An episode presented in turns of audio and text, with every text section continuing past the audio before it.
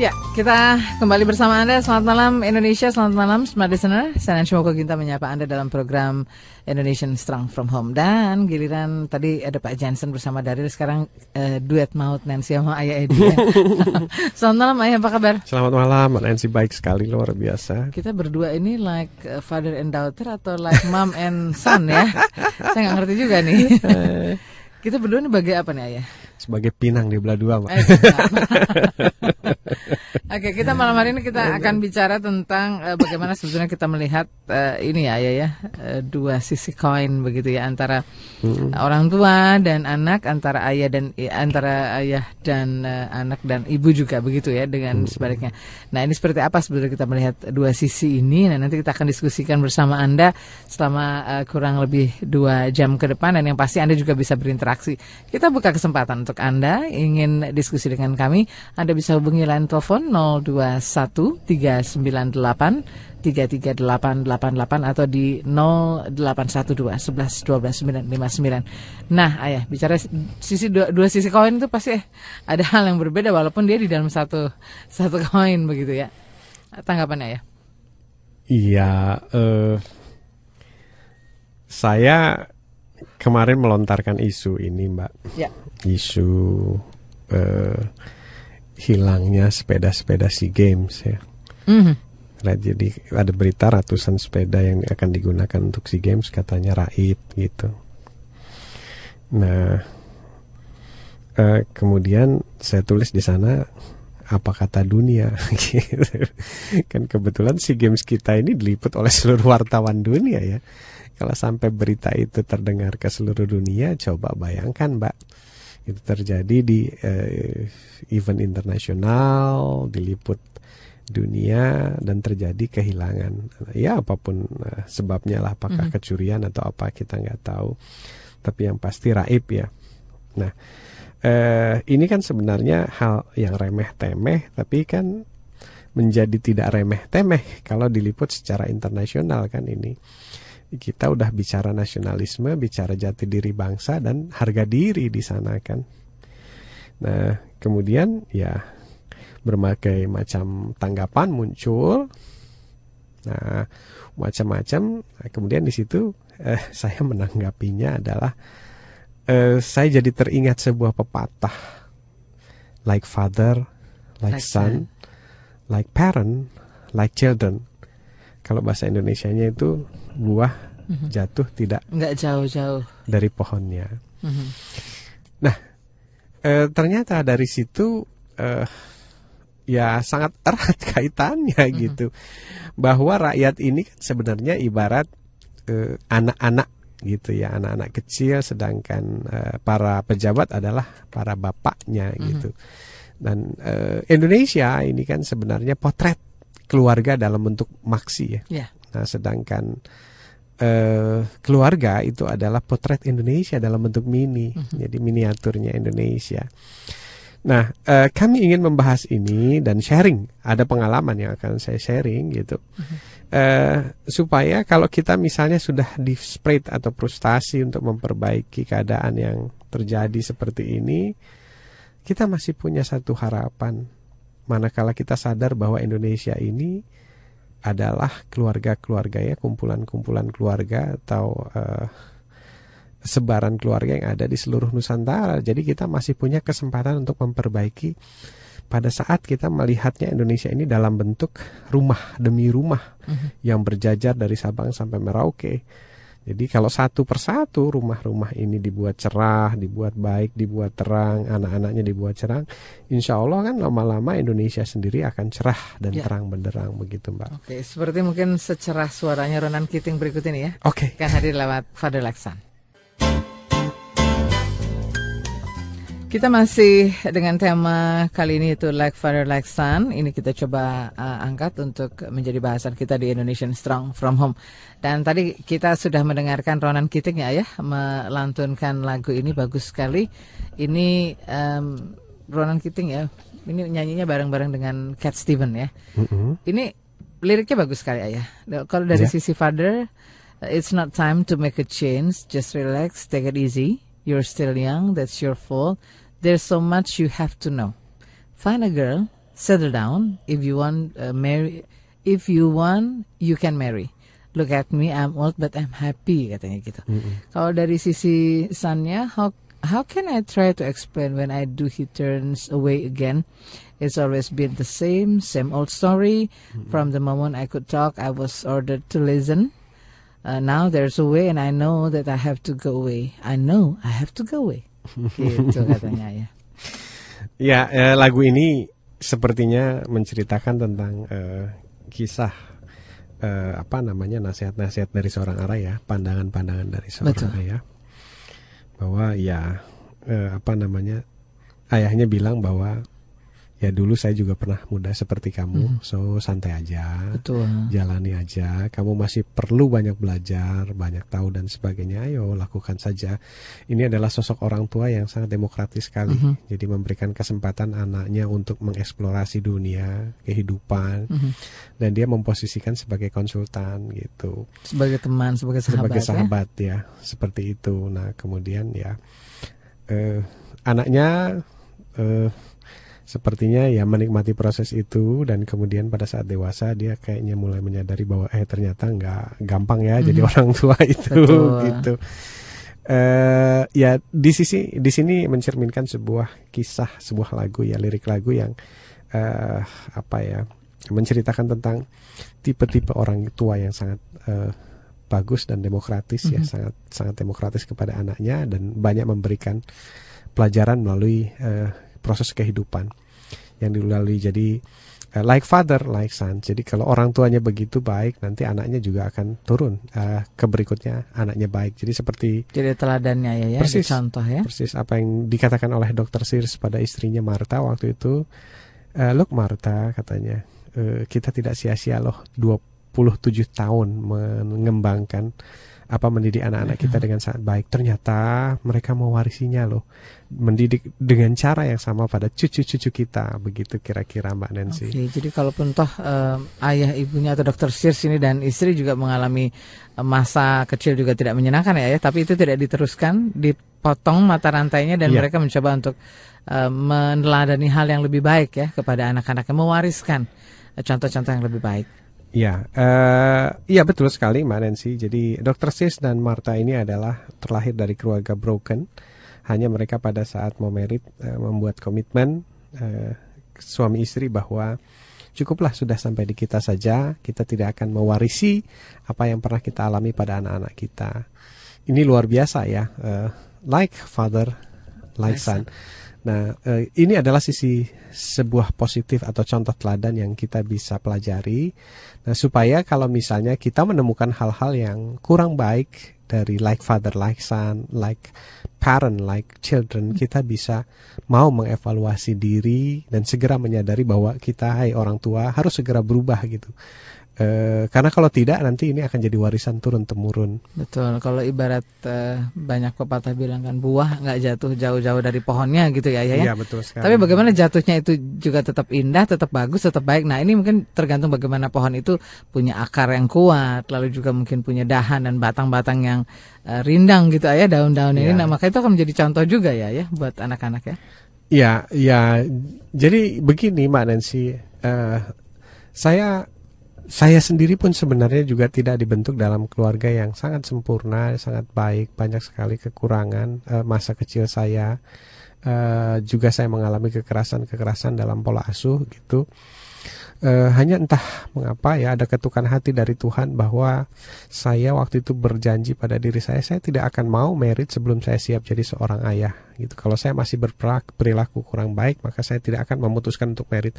Walaupun semua orang mencela-cela atau menyindir yang Betul. Katanya bujang lapuk lah, inilah itulah, ya, terima seketir yang kayak gitu, tapi I don't care ya. Hidup saya adalah hidup Betul. Saya dan saya putuskan sendiri waktu itu. Makanya marriage-nya agak-agak telat. Nah, kemudian saya juga menyadari dan bahwa tanggung jawab seorang ayah itu adalah tidak hanya pada diri sendiri, tapi juga pada turun-temurun ke generasi seterusnya. Ya. Dan alhamdulillah Tuhan mempertemukan saya dengan orang-orang yang menjadi teladan bagi kehidupan. Salah satunya adalah Dr. Sears tadi ya. Dan sampai akhirnya sekarang ini saya berusaha untuk berubah, Mbak, dari kebiasaan sebelumnya, dari bawaan-bawaan bawaan-bawaan pola asuh waktu saya masih kecil itu berusaha saya eliminir, saya ubah satu persatu. Saya jadikan anak saya di rumah sebagai evaluator. Jadi yang namanya apa salah ayah, apa kekurangan ayah, kamu sudah bahagia belum jadi anak ayah, itu adalah pertanyaan harian saya itu ke anak-anak begitu. Nah, kalau misalnya dia bilang enggak, ini saya telusur kenapa, di peristiwa apa, dan saya gimana cara ayah berubah begitu setiap hari. Karena memang kita tidak pernah bisa jadi orang tua yang sempurna, itu kata Dr. Sears. Nah, saya angkat di Smart FM ini karena kemarin saya agak-agak miris, Mbak, gitu. Waktu minggu lalu itu saya ajak anak saya jalan-jalan ya ke sebuah taman bermain anak yang di situ ada proses stimulasi ya, jadi dokter, jadi pilot, kemudian jadi profesi ya, jadi pemadam kebakaran, polis dan sebagainya. Nah, lama waktu bermainnya itu kira-kira 5 jam. Jadi kami menemani anak-anak bermain. Nah, tentu saja karena banyak anak, permainannya terbatas, jadi ya ada proses antri dan sebagainya ya. Nah, di situ ternyata tanpa sadar, Mbak, tanpa disengaja saya melakukan observasi. Okay. Jadi sekeliling ya, sekeliling sambil mendampingi anak. Di situ ternyata berbagai macam anak berkumpul ya. Jadi ada anak yang suka teriak-teriak gitu. Dilalah kalau bahasa orang Jawa gitu ya. Sambil santai kita perhatikan gitu, tiba-tiba orang tuanya datang dan orang tuanya sama persis teriak-teriak juga gitu. Terus ada lagi anak yang saya temukan ini prihatin sebenarnya ya, berani menendang, Pak. Jadi menjejak gitu ya, menjejak mentor-mentornya ya. Kakak mentornya juga nggak berani apa-apa, mungkin karena dilatih ya untuk tidak melakukan apa-apa. Saya pun jadi miris, saya juga nggak bisa berbuat apa-apa melihat anak itu menendang-nendang gitu. Kemudian pas anak itu selesai acara keluar ketemu sama ibunya, wah ibunya jelas begitu dari kata-katanya keras, suka membentak dan suka mencubit gitu, pokoknya melakukan kekerasan gitu, seperti itu. Jadi tergambar langsung gitu ya. Terus ada lagi ada yang suka tiba-tiba datang di antrian paling depan gitu. Nah ternyata begitu ibunya datang, ibunya malah ngajarin gitu ya. Udah kamu di situ aja nyelip aja, pura-pura nggak tahu aja gitu. Pas anaknya masih malu-malu dibilang gitu, udah cepetan nanti keburu ketahuan orang. Ya ampun, jadi diajarkan pada hal-hal yang kurang baik. Ya, jadi itu potret ya, itu potret masyarakat kita. Padahal lokasi permainannya itu adalah lokasi permainan yang menurut saya sih kalau dari budget yang kita keluarkan itu middle up ya. Kemudian lokasinya juga berada di SCBD ya, di pusat bisnis distriknya Jakarta, di barometernya orang Indonesia yang ya barometernya orang-orang berpendidikan begitu ya. Yeah. Tapi toh masih terjadi seperti itu. Dan kenapa saya ini angkat di sini gitu ya, karena saya memperhatikan betul dan itu kejadiannya berulang-ulang sampai ada orang tua yang berantem rebutan antrian anaknya gitu, dan itu dilihat oleh orang-orang asing. Kebetulan kan orang-orang asing juga pengen bermain ke sana kan, anak-anaknya, dan orang-orang asing itu tidak mengerti bahasa kita, tapi jelas-jelas dia bisa melihat bahasa tubuh, perilaku orang Indonesia. Dan saya agak malu sebagai orang Indonesia pada saat melihat orang-orang asing ini cuma bisa ya angkat tangan sambil geleng-geleng kepala gitu. Ya jadi saya pikir sudah saatnya ya kita menganggap hal ini penting ya. Attitude is penting, manner is penting, mengantri is penting, tidak menyerobot hak orang lain itu penting, mengajarkan anak untuk say thank you itu penting. Kenapa? Saya ingat Mbak Nancy ya 2 minggu yang lalu mencukil quote-nya Thomas Lickona ya, yang bunyinya kalau nggak salah, apabila guru dan orang tua menganggap itu tidak penting, maka anak menganggap itu tidak penting. Dan jadilah sekarang ini kan. Jadi sekarang ini orang menganggap manner itu tidak penting gitu. Rasa malu itu tidak penting. Makanya sepeda untuk SEA Games yang nanti pasti kalau ketahuan akan disorot dunia pun cuek-cuek saja, nggak penting kok gitu. Yang penting udah hilang gitu ya. Iya, punya rasa malu itu nggak penting. Yang penting itu saya bisa mengambil sepeda gitu dan sebagainya. Nah, kira-kira seperti itu loh Mbak Nancy, yang kita ingin sama-sama coba menyadari bahwa hey, like father is like son, like parent like children begitu. Mana yang sebetulnya kita ingin contohkan ya? Iya. Apakah kita masih punya rasa malu? Apakah kita masih punya harga diri gitu sebagai bangsa? Kalaupun sekarang ini mengalami degradasi, ya mari kita coba mulai dari keluarga satu persatu, dari keluarga dan rumah-rumah Indonesia ini. Mudah-mudahan rumah-rumah ini menjadi promotor keluarga dan rumah-rumah lainnya, sehingga Indonesia tidak memiliki potret yang terus-menerus bernilai negatif di mata dunia begitu. Sudah saatnya kita memperlihatkan hal yang lebih baik ya. Ya, Indonesia yang aslinya. Betul. Indonesia yang dulu pernah ada, Indonesia yang dulu pernah diturunkan oleh para leluhur dengan budi yang sangat luhur begitu kira-kira, Mbak. Oke, kalau kita lihat dari kemarin pertandingan yang memang diharapkan ya menjadi kebanggaan Indonesia, kita juga sudah lihat bagaimana pemain-pemain kita sudah bermain sportif dan menunjukkan bahwa kita, walaupun kita kalah, tapi kita memang kalah terhormat begitu ya. Permainannya sudah luar biasa dan tetap sportivitas diandalkan di antara yang lain ya. Ya, begini, kalau kita bicara menang atau kalah itu kan nomor dua, Mbak. Menang atau kalah nomor dua. Setiap ada pertandingan ya selalu muncul tiga hal ya, betul. Menang, kalah atau draw kan gitu, yes. Tapi kalau draw itu dicoba dipecahkan kan jadi menang atau kalah gitu. Sebenarnya itu adalah masalah kedua, tapi orang yang akan memperhatikan adalah manner di pertandingan itu. Yes. Manner di pertandingan itu. Itulah mengapa ada pemain terbaik dunia, ada pemain terbaik Eropa. Apa sih yang dibilang terbaik? Tidak hanya teknik, tapi manner mereka. Dulu pernah ada satu pemain terbaik dari Eropa yang pernah mendang atau memukul wasit ya kalau nggak salah, itu langsung diskualifikasi. Diskualifikasi begitu.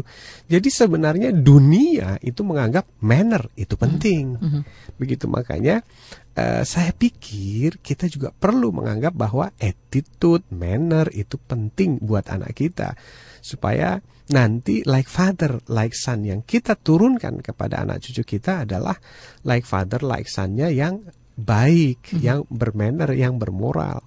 Seperti itu. Oke, baik. Nah, untuk Anda yang sudah nggak sabar ingin diskusi, silahkan, karena kita juga buka kesempatan. Dan tentunya selepas beberapa pesan berikut, Anda bisa bergabung bersama kami di line telepon maupun di line SMS di 021-398-33888 dan di 0812-1112-959. Kami akan segera kembali selepas beberapa pesan berikut ini. Kita kembali untuk Anda di Smart FM Jakarta dan juga menyapa Anda di seluruh jaringan Smart FM Network dari mulai Palembang, Medan, Pekanbaru, Jakarta, Semarang, Surabaya, Banjarmasin, Balikpapan, Makassar, dan Manado. Dan juga kita bersama Anda tentunya di seluruh jaringan Smart FM, maksud kami di radio-radio sindikasi yang mendengarkan program ini di Indonesian Strong From Home.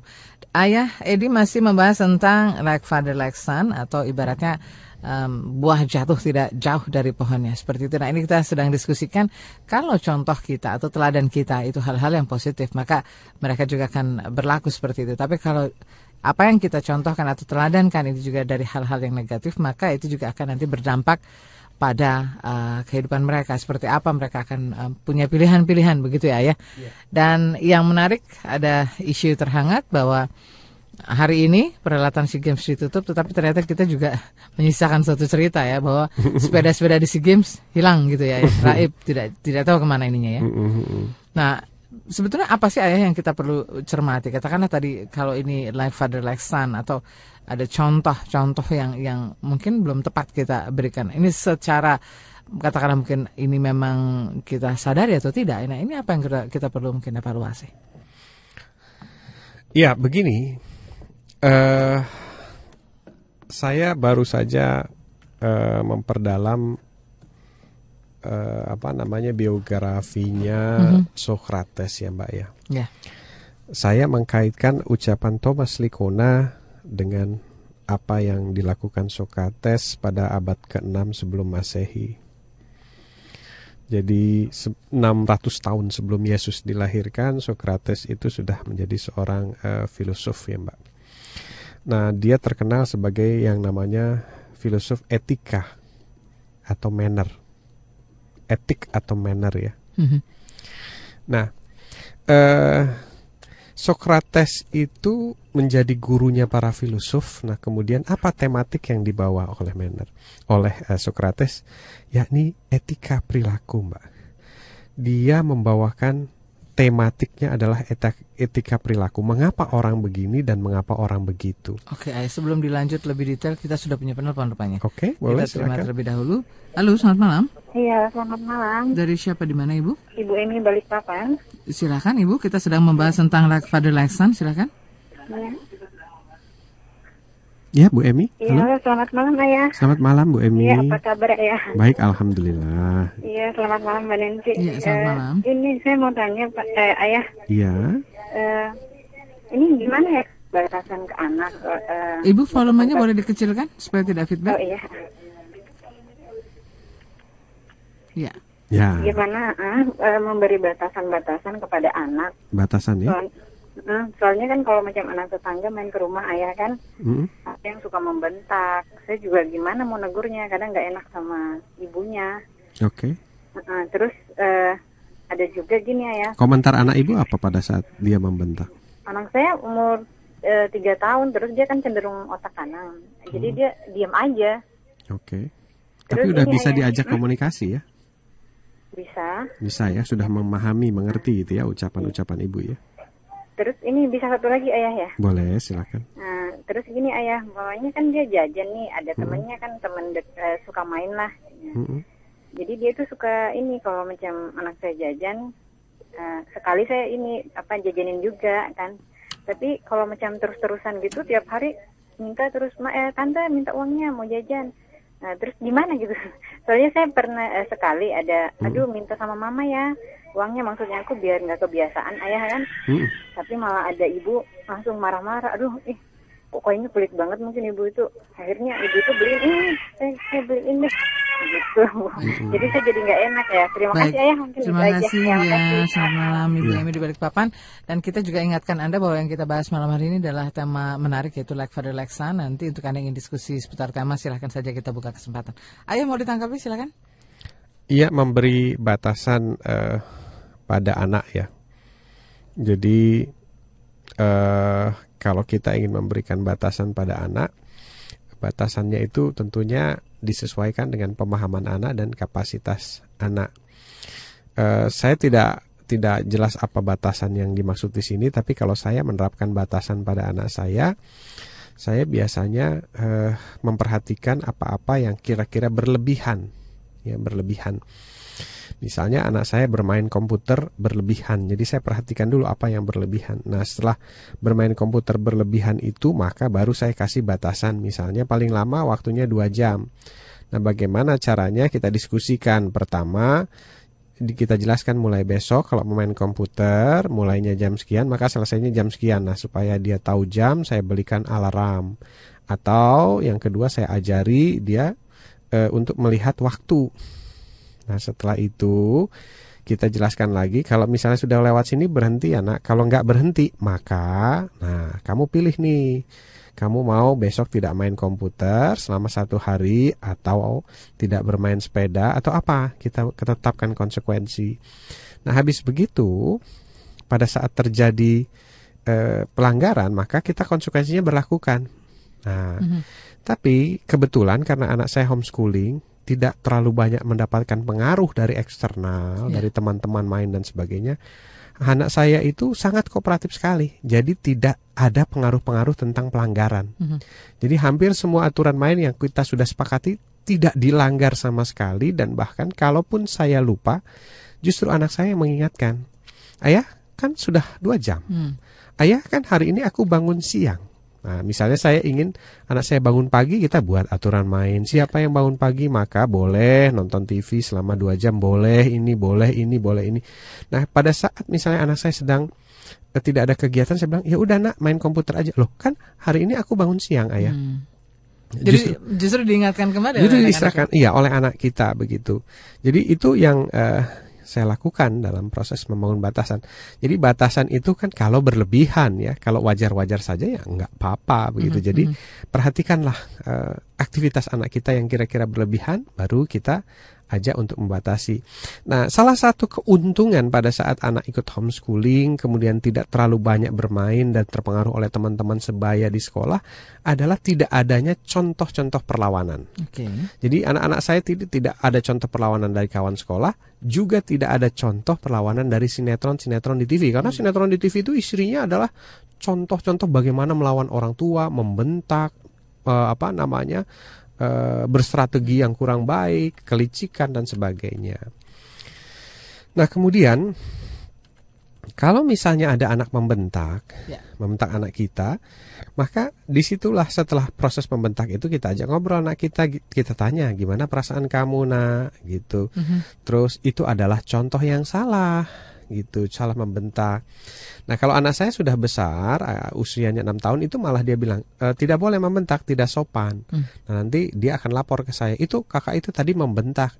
Nah, adik sudah bilang belum, kakak tidak boleh sudah, tapi dia tetap membentak. Baik, kalau gitu kamu putuskan, kamu bisa merubah dia atau tidak. Kalau tidak, kamu pilih mau main sama dia atau mau main sama yang lain. Nah, saya kasih opsi-opsi seperti itu. Makanya anak saya prinsip yang ditanamkan oleh kita dalam keluarga itu dia kuasai betul. Dan kalau berhadapan dengan pihak-pihak eksternal yang tidak baik, inilah yang sering terjadi kontradiksi. Dan dia saya ajari untuk memilih tidak bergaul dengan orang yang dia tidak bisa pengaruhi. Jadi dia betul-betul bisa menyaring, ayah ya, mana yang baik, mana yang tidak ya. Ya, tapi kalau seandainya itu adalah anak tetangga dan sebagainya, maka kita coba tahap awal pengaruhi dulu anaknya. Jadi kalau pas main ke tempat kita peluk, kita kasih jajan, kita kasih mainan, kita kasih fasilitas, baru setelah itu kita kasih syarat. Masih mau membentak nggak? Kalau mau membentak, besok nggak boleh main di sini lagi. Ayo, nggak dapat kue, nggak dapat ini. Oh, itu banyak sekali anak-anak kampung kami dulu yang berubah itu karena saya kasih facility, kemudian saya kasih kenikmatan, habis begitu baru saya tantang mereka, berani berubah nggak, gitu. Tapi memang sumbernya kembali lagi ke orang tua mereka. Kalau orang tua mereka begitu terus di rumah, maka anaknya begitu terus. Itulah kenapa topik hari ini adalah like father, like son. Jadi sebenarnya tugas tambahan bagi ibu adalah ngajak tetangga-tetangga dengerin Smart FM. Pinjemin buku, atau kalau ibu dapat CD, kopi CD, dikasih ke tetangga, nih coba deh dengerin deh, gitu kira-kira. Oke, Bu Emi di Balikpapan mudah-mudahan menjawab. Terima kasih. Dan Anda juga masih kita undang untuk bisa diskusi. Ini menarik, bagaimana sebenarnya kita memberikan contoh atau teladan ya terhadap anak-anak kita. Karena seringkali banyak hal yang mungkin belum kita sadari atau kurang kita sadari itu menjadi contoh. Karena anak-anak ini tinggal fotokopi ya apa yang dia lihat itu yang dilakukan juga ya. Jadi katakanlah mungkin kenapa anak-anak suka berteriak-teriak ya, mungkin karena dia mencontoh dari orang tuanya, entah ayah atau ibu memperlakukan hal yang sama juga begitu ya. Bapak Ibu sekalian, siapapun dari Bapak Ibu sekalian yang berkunjung ke tempat umum kemudian ngajak anaknya bermain, perhatikan. Coba deh kita observe sama-sama yuk. Perhatikan anaknya deh. Kalau anaknya di permainan itu nggak mau kalah dan selalu mengerebut permainan anak kita, coba lihat orang tuanya. Nggak jauh beda pasti. Nah, kalau anaknya sopan, kemarin kami ketemu juga anak yang sopan, baik, ramah gitu. Wah, langsung saya tebak pasti orang tuanya yang itu tuh. Saya udah tebak, udah feeling, dan ternyata benar orang tuanya yang itu. Hanya yang bikin saya prihatin adalah kok cuma kehitung jari ya dari semua pengunjung. Satu atau dua ya. Atau dua saja yang seperti itu. Ya saya sih bermimpi ya semuanya ya, atau mayoritas lah setidaknya. Jadi supaya yang mayoritas itu mempengaruhi yang minoritas. Bisa memberikan contoh yang baik. Iya, karena kalau tidak mayoritasnya seperti itu, nanti lama-lama mayoritas itu mempengaruhi minoritas yang baik tadi gitu. Oke, baik. Kita akan lewatkan dulu beberapa pesan berikut dan terima kasih untuk Anda yang sudah mengirimkan SMS. Nanti kita juga akan diskusikan beberapa pertanyaan yang menarik. Dan Anda juga masih boleh bergabung karena kita buka kesempatan juga untuk Anda yang ingin langsung ngobrol di line telepon 021398 33888. Like Father, Like Son masih kita ulas selepas beberapa pesan berikut ini. Terima kasih semua listener, kita kembali untuk Anda. Saya Nancy Moko Ginta masih bersama Ayah Edi dan kita masih mengulas tentang Like Father, Like Son, Like Parent, Like Children. Tadi banyak contoh yang coba ayah bagikan bahwa ternyata di sekitar kita udah nggak jauh-jauh lah ya di tempat katakanlah mungkin di tempat-tempat umum seperti di mungkin tempat pusat perbelanjaan, maka di situ juga ada tempat-tempat permainan. Maka kita akan melihat bagaimana orang tuanya dan bagaimana pula anaknya seperti itu. Iya, lebih kurangnya seperti itu. Nah, sebetulnya Ayah, kalau kita melihat hal ini dan itu tanpa kita sadari mungkin bisa tercermin ya di tengah-tengah kita berinteraksi seperti itu. Apa sih sebetulnya mungkin peran dari kita yang ada di sekeliling untuk mungkin saling mengingatkan seperti itu? Iya. Yang pertama begini, Mbak. Tadi kita sempat di awal bahas tentang Sokrates ya. Ini ya, Sokrates. Belum tuntas tentang etika dan perilaku, tapi saya harus terima telepon dulu nih. Boleh. Kita terima dulu. Halo, selamat malam. Halo, selamat malam. Ya, Assalamualaikum, dari siapa? Assalamualaikum. Dari siapa, di mana, Ibu? Saya dengan Ibu Yeti. Iya, Bu Yeti. Di mana? Iya, di Kemang, Bekasi. Silakan. Ya, silakan, Ayah, Bu Yeti. Begini, Ayah, saya kan ini mengenai lifestyle ya, Ayah. Iya, betul. Ayah, temanya. Jadi begini, Ayah, saya mau tanya soal anak saya. Gitu. Iya, kebetulan kan saya sendiri udah berpisah sama Ayah. Single parent ya? Parent, ya? Iya, betul, Ayah.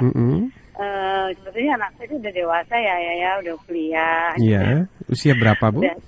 Usia 21, Ayah, udah tingkat 3. Iya, alhamdulillah sih di kedokteran di UI, Ayah. Cuma jadi permasalahan gini, Ayah, ini anak saya tuh sifatnya keras banget gitu, Ayah. Jadi agak suka masuk saya. Cowok, cewek ini?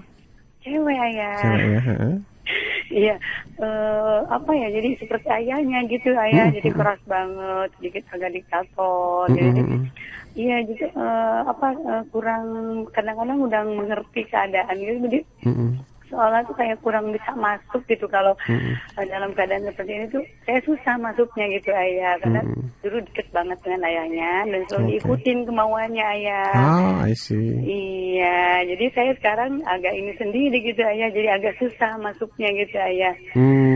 Iya, untuk anak pertama. Kalau anak, Bu Yeti Muslim atau? Kenapa, Ayah? Kalau boleh tahu begitu? Iya, gimana? Muslim atau? Saya Muslim, Ayah. Okay, yeah. Iya, saya Muslim, Ayah. Ya, alhamdulillah sih kalau ini juga saya, Ayah, apa? Nggak tahu karena faktor perceraian orang tua, apa mungkin karena sebelumnya juga apa?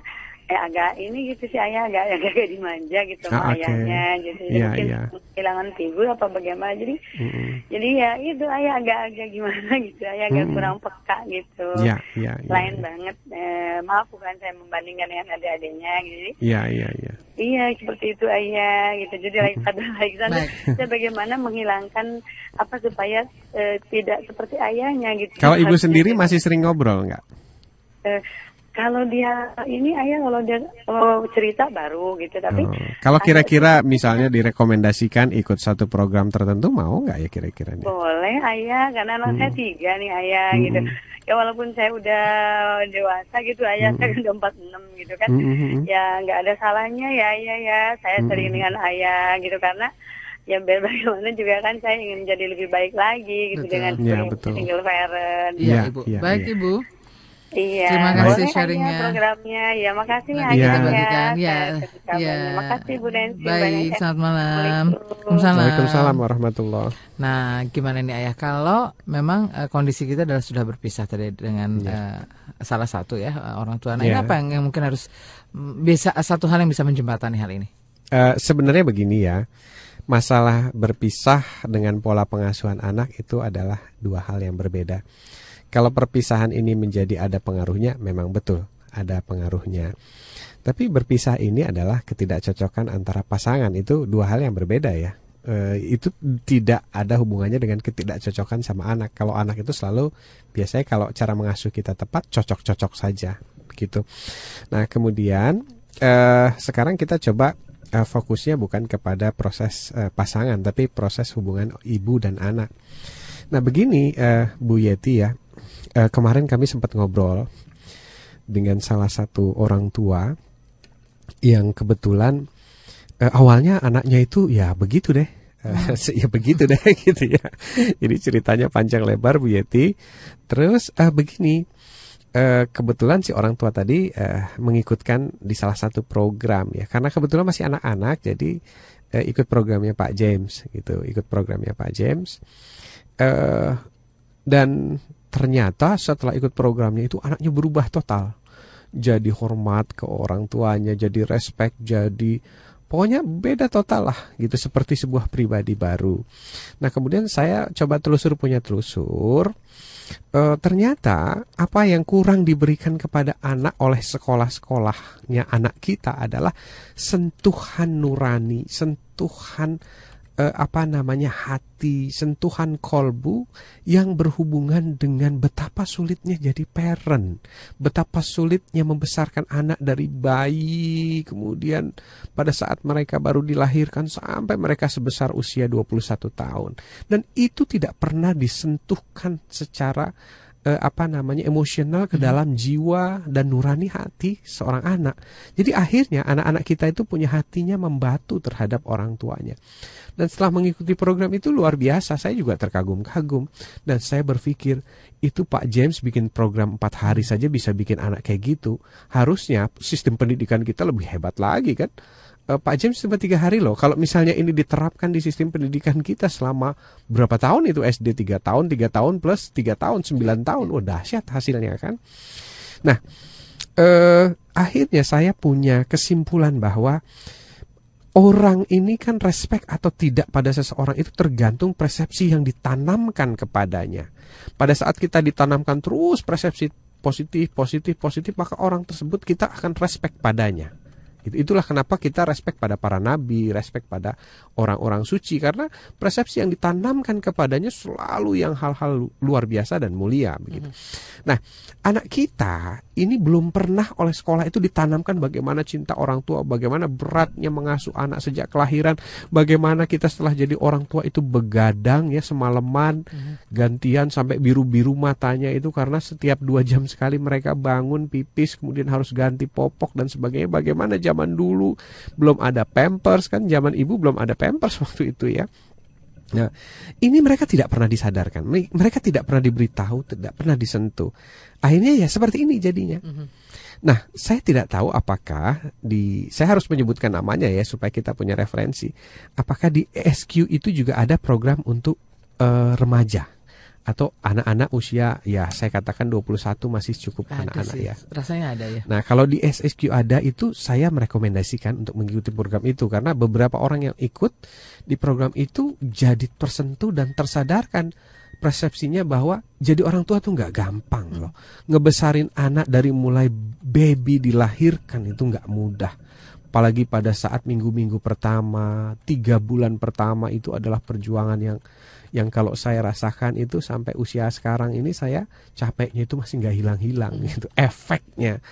Nah itu kira-kira Bu yang perlu ditanamkan. Ini tidak bisa disampaikan oleh orang tuanya sendiri. Yang menyampaikan harus pihak ketiga yang dalam bentuk konsultan, dalam bentuk pelatihan, dalam bentuk training, dalam bentuk apapun. Jadi pihak yang netral gitu ya? Pihak yang netral. Nah nanti biasanya kalau hatinya sudah tersentuh akan terjadi perubahan.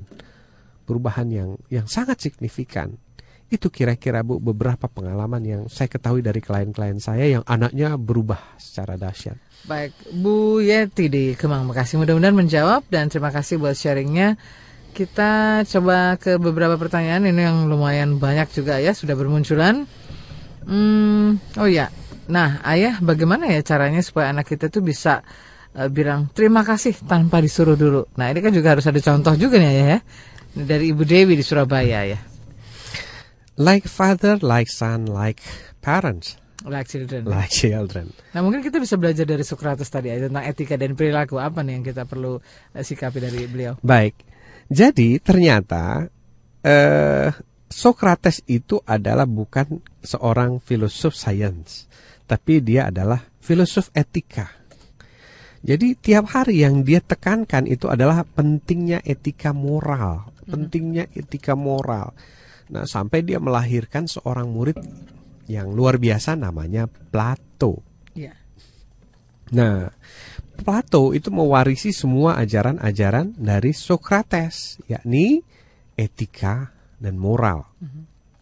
Nah, karena Sokrates ini adalah orang-orang yang sangat beretika dan moralnya tinggi, maka oleh pemerintah yang korup saat itu dianggap ancaman. Kalau sampai orang-orang bermoral bagus, maka dia akan melakukan mungkin pemberontakan. Akhirnya Sokrates dihukum, suruh minum racun. Dia diminta dia untuk minum racun. Nah, kemudian lahirlah seorang Plato yang sangat beretika sebagai murid Sokrates. Nah, yang diajarkan berulang-ulang itu adalah etika, tapi yang dilahirkan adalah seorang saintis, Plato. Kemudian Plato melahirkan lagi murid yang namanya Aristoteles. Dan Aristoteles ini mendapat gelar bapaknya ilmu pengetahuan. Jadi semua pengetahuan dia bisa. Ya, berbagai cabang ilmu pengetahuan. Nah, artinya ini menguatkan keyakinan bahwa apabila kita ajarkan etika dan moral yang sangat lengkap dan detail, maka anak itu akan menjadi sangat pintar dan jenius seperti Aristoteles. Nah, kenapa kisah ini saya angkat? Karena begini, karena saat ini orang tidak lagi menganggap etika dan moral itu penting. Yang dijejali kepada anak-anak kita itu adalah pelajaran yang sifatnya eksak. Nah, kursus-kursus yang ditekankan, bimbel-bimbel yang dipaksakan itu rata-rata adalah bimbel yang berhubungan dengan sains dan matematika. Dengan harapan bahwa anaknya agar menjadi orang sukses dan ilmuwan besar. Padahal para ilmuwan itu belajarnya adalah filsafat, etika, dan moral. Itu dulu yang dipersiapkan karena itu butuh waktu yang cukup panjang ya. Seperti itu kira-kira.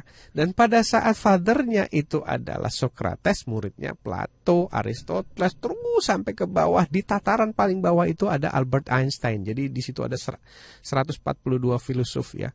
Nah, yang termodern itu Einstein, dan dia pun masih beretika dan bermoral.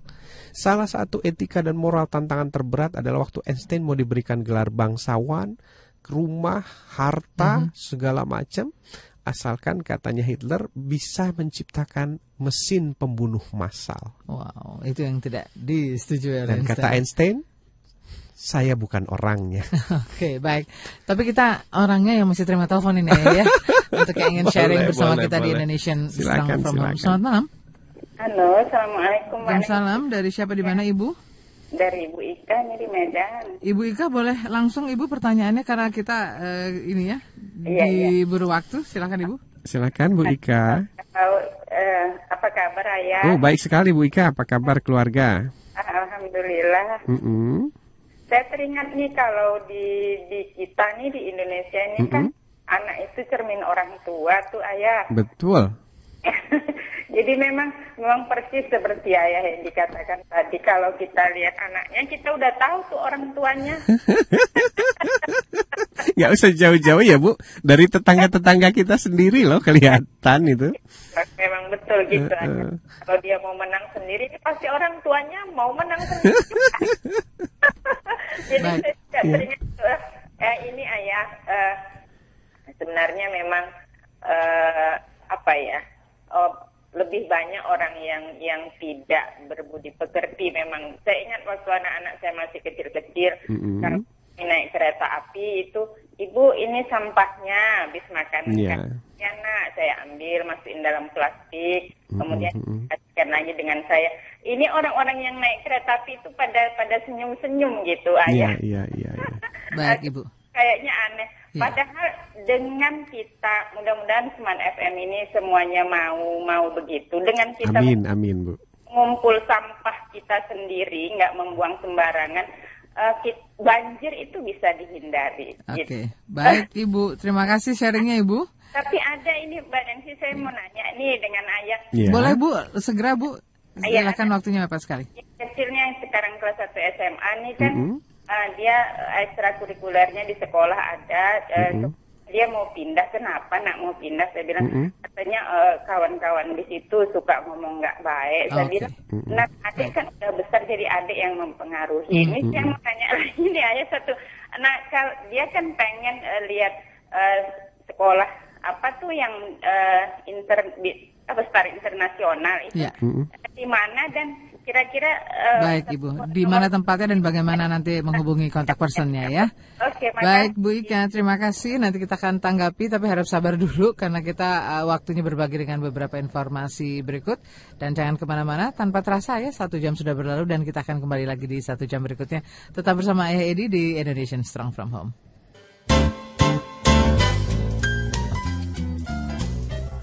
Kembali ke Smart FM Jakarta dan masih bersama Anda dimanapun Anda berada dengan bahasan Like Father Like Son, Like Parent Like Children bersama Ayah Edi dalam program Indonesian Strong From Home. Kita tadi menyisakan PR ya Ayah, bicara soal Sokrates, etika dan perilakunya. Ini belum juga diulas Ayah secara lebih lengkap. Dan juga tadi ada pertanyaan Ibu Ika di Medan yang ingin tahu banyak tentang sekolah Star International. Nah ini bagaimana mungkin waktu untuk sit-in atau cara menghubungi manajemen Ayah. Mungkin kita boleh mulai dari Sokrates dulu Ayah tentang etika dan perilaku. Maka ini yang akan menjadi contoh atau teladan di keluarga kita. Ya baik, saya ingin menyingkat saja cerita Sokrates. Bahwa ternyata Sokrates berhasil membuktikan apabila yang ditekankan pada anak kita, yang dianggap penting, yang dianggap urgent itu adalah etika dan perilaku atau yang sekarang disebut karakter, maka kita banyak akan melahirkan ilmuwan-ilmuwan besar yang berkarakter. Jadi pada saat kita mengajarkan karakter, yang lahir itu ilmuwan, Mbak. Itu dibuktikan langsung oleh Sokrates dan Plato. Nah, jadi pada saat orang tua zaman sekarang itu menganggap ingin anaknya jadi saintis dan tidak mengajarkan karakter, itu keliru besar terhadap sejarah. Gitu. Jadi mulailah sekarang diubah. Kalau anaknya ingin menjadi ilmuwan besar plus berkarakter, ajarilah karakter, karena karakter itu melahirkan ilmuwan. Kira-kira seperti itu. Tapi filsafat karakter. Nah berkaitan dengan Ibu Ika ya. Begini, anaknya kan ekstrakurikuler, teman-temannya tidak baik, kemudian ingin pindah. Nah, saya tidak tahu apakah pindah ekstrakurikuler atau pindah SMA. Nah, kalau saya saat ini Bu mengajarkan anak saya dengan dua metode. Yang pertama adalah imunisasi. Yang kedua sterilisasi. Jadi maksudnya begini. Kalau kita mensterilisasi anak, artinya kita akan memutuskan anak kita tidak bergaul dengan siapapun supaya aman, supaya steril dari virus-virus. Tapi itu sampai kapan? Nah, kan nggak bisa kita bersama anak kita seumur hidup gitu. Jadi saya menggunakan metodenya imunisasi. Pada saat anak saya masih terlalu rentan terhadap pengaruh-pengaruh lingkungan, saya steril dulu. Jadi saya masukkanlah virus-virusnya dari orang tuanya sendiri, dari keluarganya. Jadi kalau ada perilaku yang tidak baik, kita langsung telusurnya gampang. Kalau nggak ayah, bunda, atau teteh, udah 3 aja. Karena nggak ada orang lain yang menjadi pengaruh bagi dirinya. Nah kemudian kalau dia sudah seperti sekarang nih, merokok itu tidak baik, kemudian makanan yang berpengawet itu tidak baik. Nah dia udah meyakini betul. Nah baru saya imunisasi. Artinya apa? Saya lepas berhadapan dengan anak-anak lain. Saya lepas ke supermarket memilih makanan untuk menguji dia imun apa enggak nih. Nah ternyata imun. Nah kalau imun nggak apa-apa teruskan. Nah tapi kalau ternyata anak ibu tadi nggak tahan dan tidak bisa mempengaruhi lingkungannya, lebih baik kembali disterilisasi. Artinya dipindahkan ke tempat yang aman. Karena virusnya mungkin terlalu berat. Jadi obat imunisasinya nggak kuat untuk menahan kekuatan virus tadi. Begitu. Jadi kalau contoh dalam agamanya, ya Rasul waktu tidak kuat terhadap lingkungan sekitarnya, hijrah Bu. Gitu. Jadi hijrah itu bukan berarti buruk, tapi mencoba mencari tempat yang lebih kondusif untuk kita bisa terus mempertahankan idealisme kita. Begitu kira-kira. Nah kemudian kalau kita bicara Star International, ini adalah sekolah TK dan baru sekarang menginjak SD Bu. Jadi kalau anak ibu SMA ingin berkunjung ke Star International, mungkin berkunjungnya ikut program observasi atau melihat guru-guru di sana atau berkenalan di sana, atau praktek magang di sana. Nah nanti supaya bisa merasakan bagaimana sih sekolah yang mengedepankan manner, etika, dan perilaku. Kami sendiri dalam proses belajar terus mengedepankan manner dan perilaku. Tapi saat ini sudah banyak orang tua yang merasakan langsung seperti apa sih sekolah yang mengedepankan manner itu. Ya namanya Star International tadi melalui ikut serta dalam program observasi. Makanya insya Allah dalam waktu dekat kami akan segera menyelenggarakan program reuni para alumnus observasi di Star International. Okay. Kapan itu, Ayah? Kami belum tetapkan waktunya, tapi prediksinya adalah 3 bulan kira-kira dari sekarang. Seperti itu, karena banyak sekali komentar orang tua yang rindu dengan suasana waktu ikut program observasi di SI.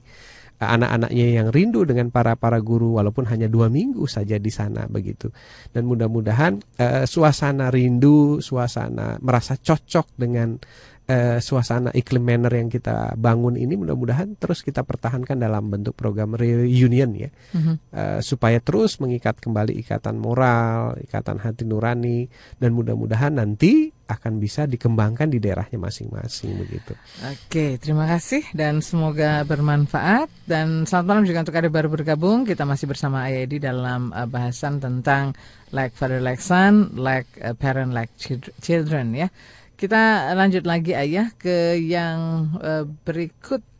Kita ke pertanyaan dari 0898975 dan seterusnya. Mungkin semuanya harus dibenahi. Mungkin semuanya bisa dibenahi, Ayah, dengan senantiasa menumbuhkan rasa sayang di antara kita, antara keluarga, antara saudara sebangsa dan seterusnya. Dan itu kita akan belajar meminimalisir perbuatan kita yang justru akan menjatuhkan harga diri kita sendiri serta akhlak kita. Karena kan kita pasti sayang kepada keluarga kita. Tanggapannya, Ayah? Iya, kalau dalam bahasa agama itu disebutnya taubat ya. Dalam bahasa keseharian kita sebutnya sadar. Dalam bahasa Inggris biasanya disebutnya adalah awareness. Yes. Nah, semuanya bermula dari sana. Begitu kita sudah mencapai titik kesadaran, maka yang terjadi berikutnya adalah niat untuk berubah. Nah, sebenarnya talkshow kita ini harapannya adalah untuk membawa para keluarga Indonesia sampai kepada titik kesadaran bahwa oh iya, saya perlu berubah. Nah, kalau sudah ada niatan untuk berubah ini, maka segalanya akan menjadi lebih mudah, dan ini adalah awal daripada kebaikan.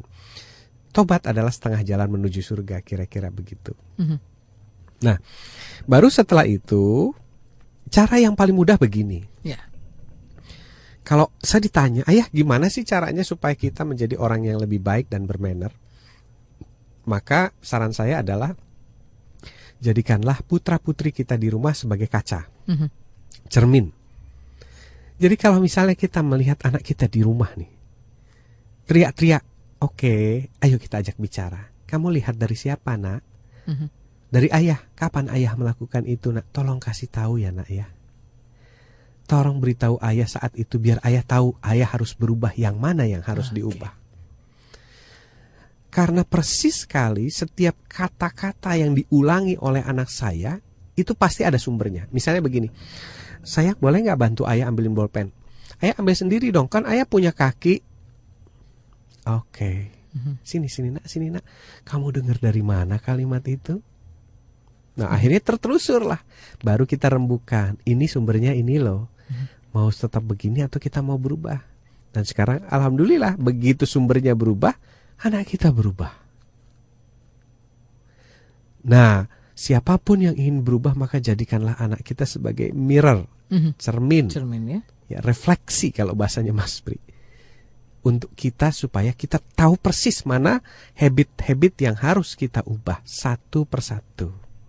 Begitu kita berubah, jamin 100%, well guarantee anak kita berubah. Kalau anak kita belum berubah, pasti ada sumbernya dari tempat lain. Apakah itu dari siaran sinetron di televisi, atau dari teman-teman di lingkungan sekolahnya, atau dari guru di sekolahnya.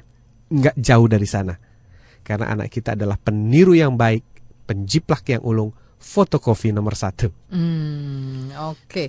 Sekarang kita lanjut lagi dari pertanyaan beliau tadi. Kita sekarang ke ada Bu Nur di Klender dan juga ada Bu Salma di Tasikmalaya. Kalau Bu Nur pertanyaannya, lah bagaimana ayah jika pengaruh buruk itu tentunya dari orang-orang terdekat, katakanlah misalnya ayah gitu ya, memberikan contoh merokok. Lalu Bu Salma di Tasikmalaya juga menyampaikan hal yang sama. Tema malam hari ini persis yang terjadi pada pola asuh dari kedua orang tua saya yang sangat keras, dan hasilnya sekarang saya sangat sulit menjadi orang tua yang lembut bagi anak-anak saya.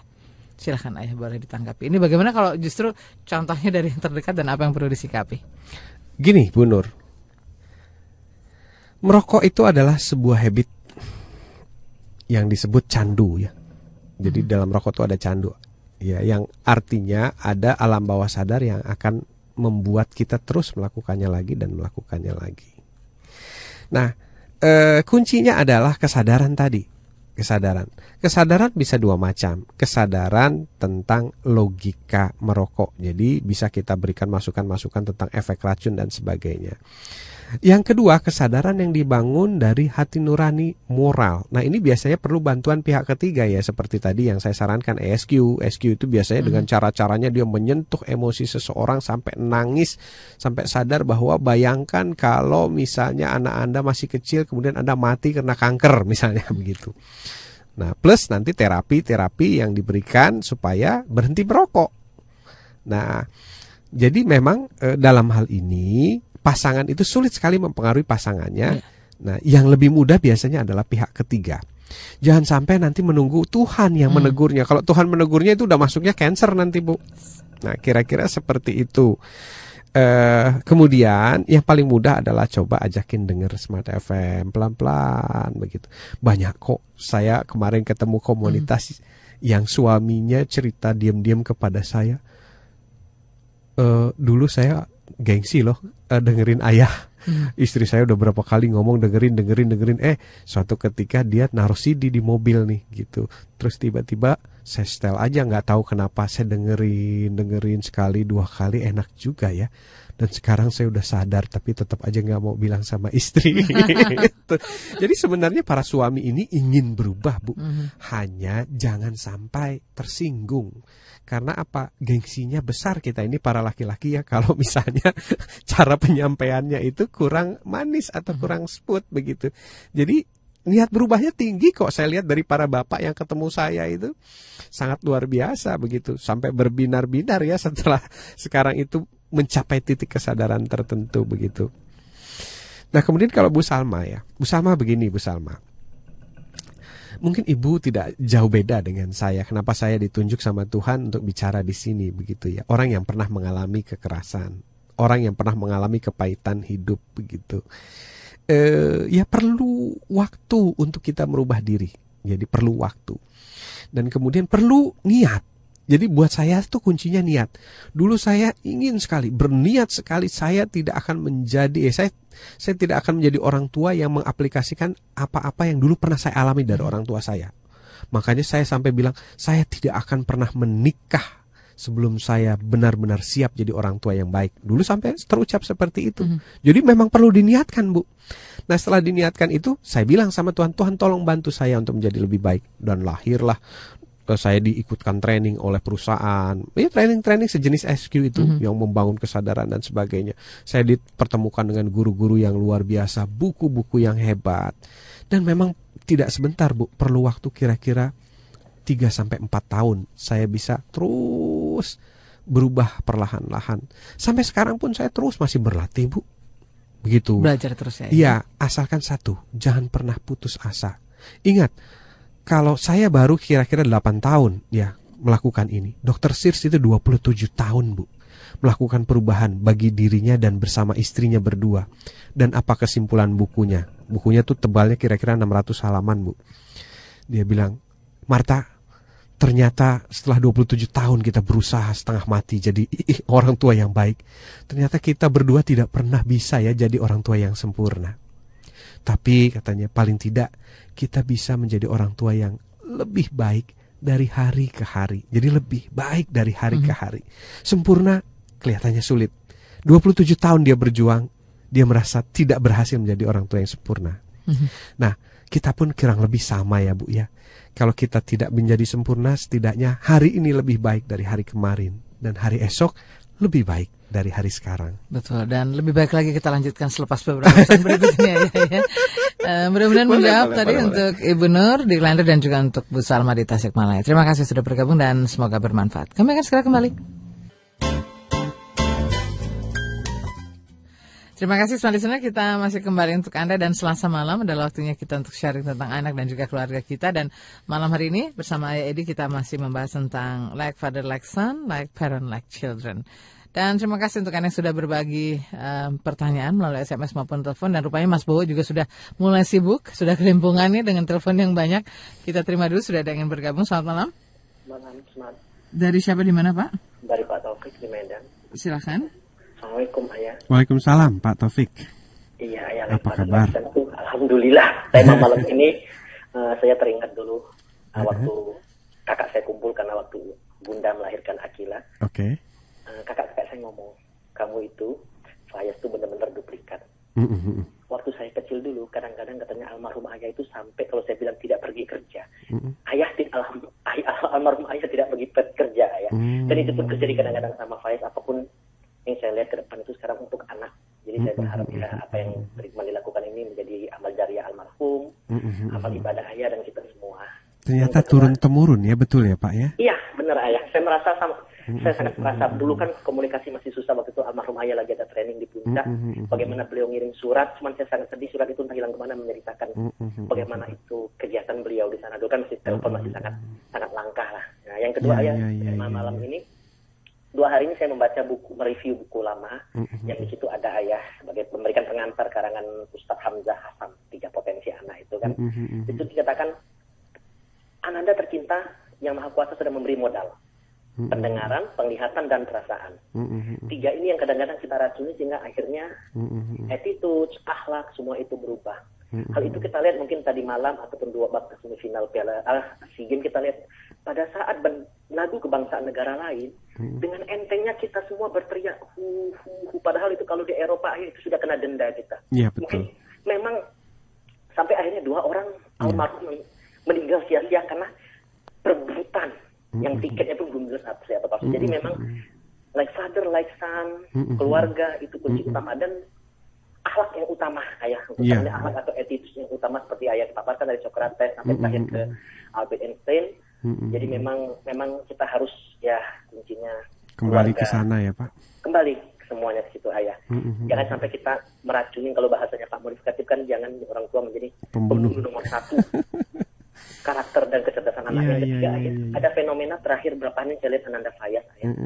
Saya lihat di Star, saya mengantar ataupun pada saat di rumah, biasanya kan anak-anak kalau hak dia terancam, dia akan melawan kan. Tapi ada satu fenomena yang dipertanyaan bagi saya, mohon ayah memberi pencerahan. Misalnya Fayas lagi bermain, Akila ataupun temannya mengganggu atau tidak sengaja terganggu, temannya meminta maaf, dia lari ayah, jadi dia yang berlari. Jadi fenomena apa ini semua yang terjadi? Kita lihat biasanya kan justru spirit dia mempertahankan ini, dia lari.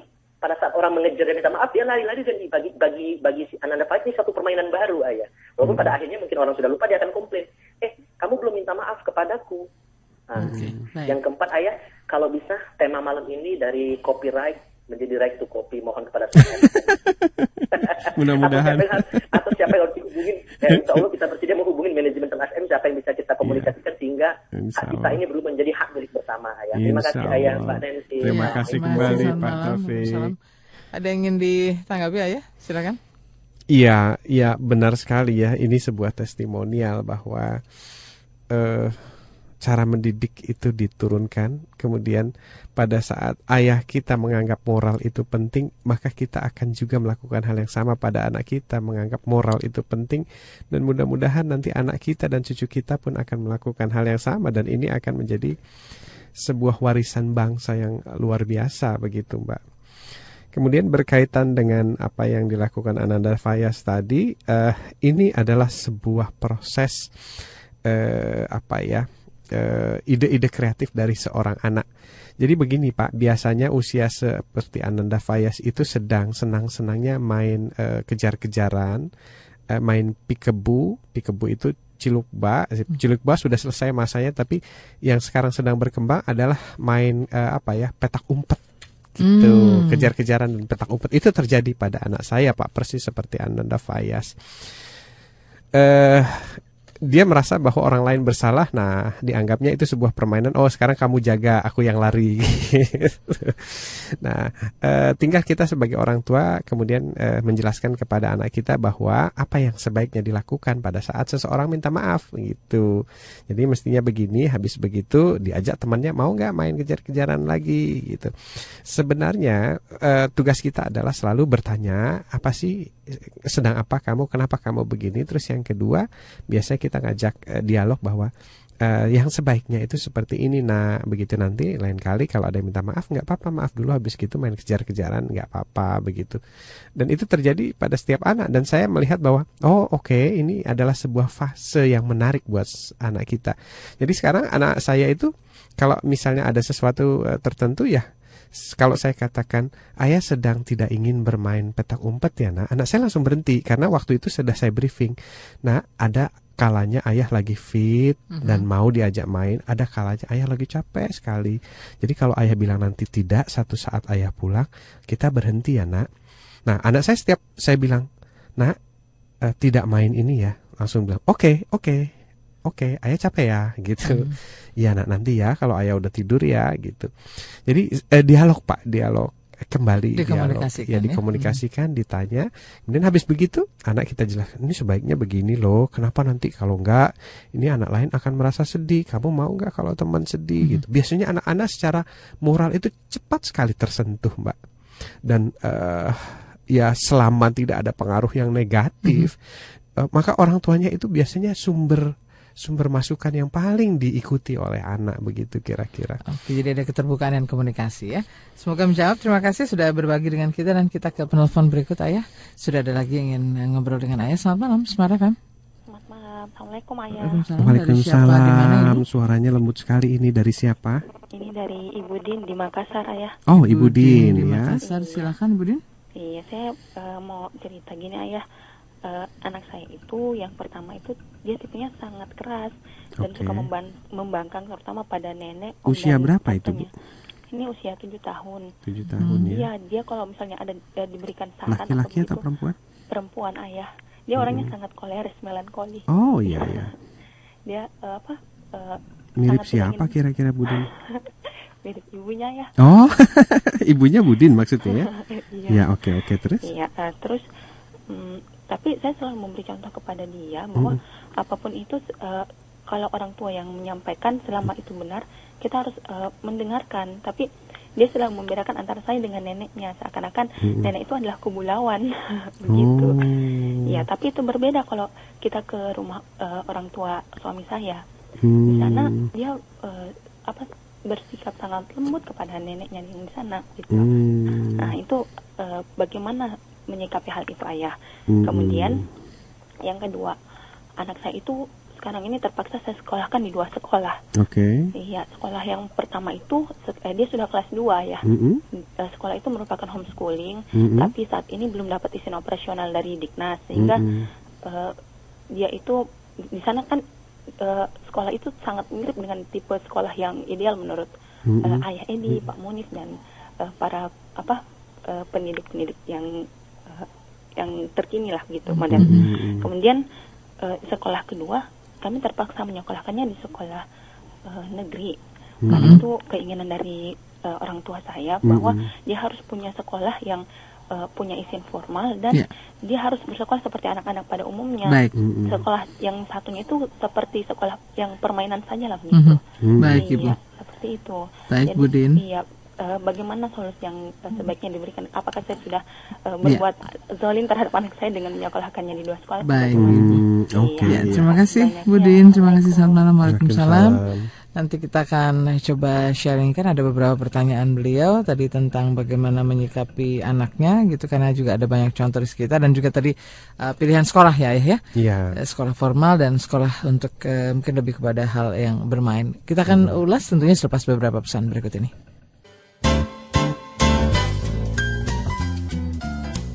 Bahasan kita tentang like father, like son, like parent, like children. Rasanya semakin malam semakin hangat ya ayah ya. Iya. Semakin kayaknya kalau bahasa anak Jakarta bilang gue banget gitu ya. Ini masalah kita banget. Betul. Ya. Silakan ayah, tadi ada pertanyaan dari Bu Din seputar bagaimana menyikapi anaknya yang tentunya ini ada perbedaan begitu ya, ketika dibawa ke pihak keluarga yang di sebelah ibu maupun di sebelah ayah, dan juga tadi pilihan sekolah formal. Begini Bu Din, selalu saya akan kembali kepada prinsip bahwa ayo ajak dialog anak kita dan bertanya pada dia kenapa gitu. Karena kan yang punya jawabannya pasti dia.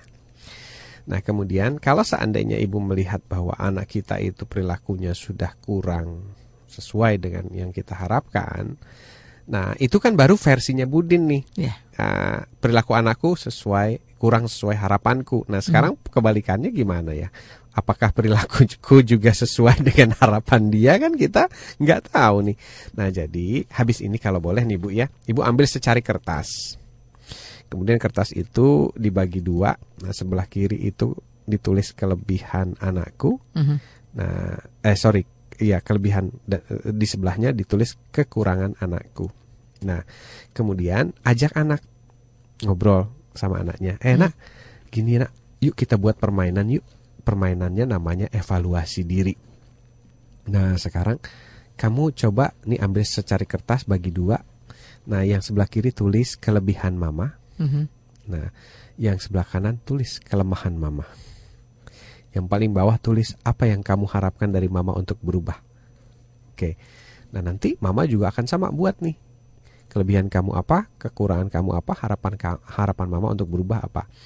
Nah nanti di situ kamu tulis aja, pokoknya mama nggak akan marah. Dah rumusnya nggak boleh saling marah nih, namanya juga evaluasi kan ya, nggak boleh pakai marah.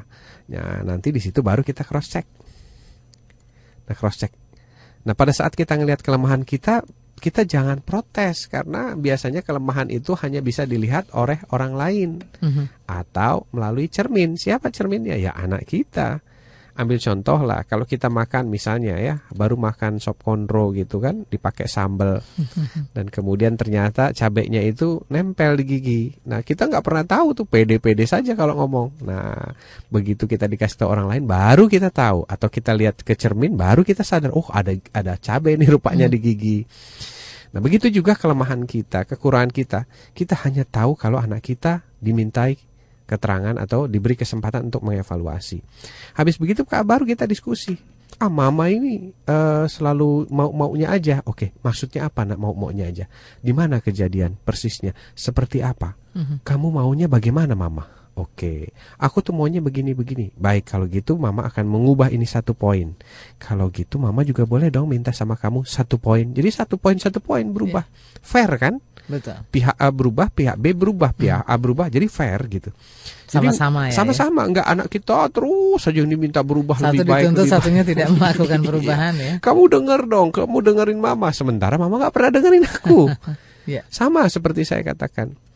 Kita bilang, ini anak kok kalau dipanggil sama ayah enggak pernah langsung datang. Ternyata setelah dicek-cek ayahnya juga sama, kalau dipanggil anaknya nggak selalu langsung datang. Jadi kalau lagi ngerjain komputer tugas, begitu mau siaran sama Mbak Nancy, tiba-tiba anak saya bilang, ayah lihat sini nih, aku lagi main ini nih, ini rodanya hilang 1, ayo dong cariin. Nantilah sebentar nak. Nah dicatat oleh anak saya, dan begitu dia saya panggil, nantilah sebentar ayah. Jadi yang paling fair adalah kertas evaluasi tadi Bu, janji tidak marah, dan ayo kita sama-sama berubah. So, nanti pelan-pelan kita berubah, anak kita berubah. Jadi nggak bisa mengharapkan sebuah perubahan dari anak tanpa orang tuanya berubah. Begitu kira-kira. Nah kemudian untuk yang sekolahnya beda, apakah saya adil, apakah dan sebagainya. Sekolah formal. Dan sekolah formal buat saya begini Bu. Sekolah yang baik adalah apabila anak kita betah bersekolah di sana. Terus apabila anak kita menjadi kritis, banyak nanya, banyak ingin tahu, banyak mengeksplorasi. Dan apabila akhlaknya menjadi baik, perilakunya menjadi lebih sopan, lebih santun, penolong, pemaaf.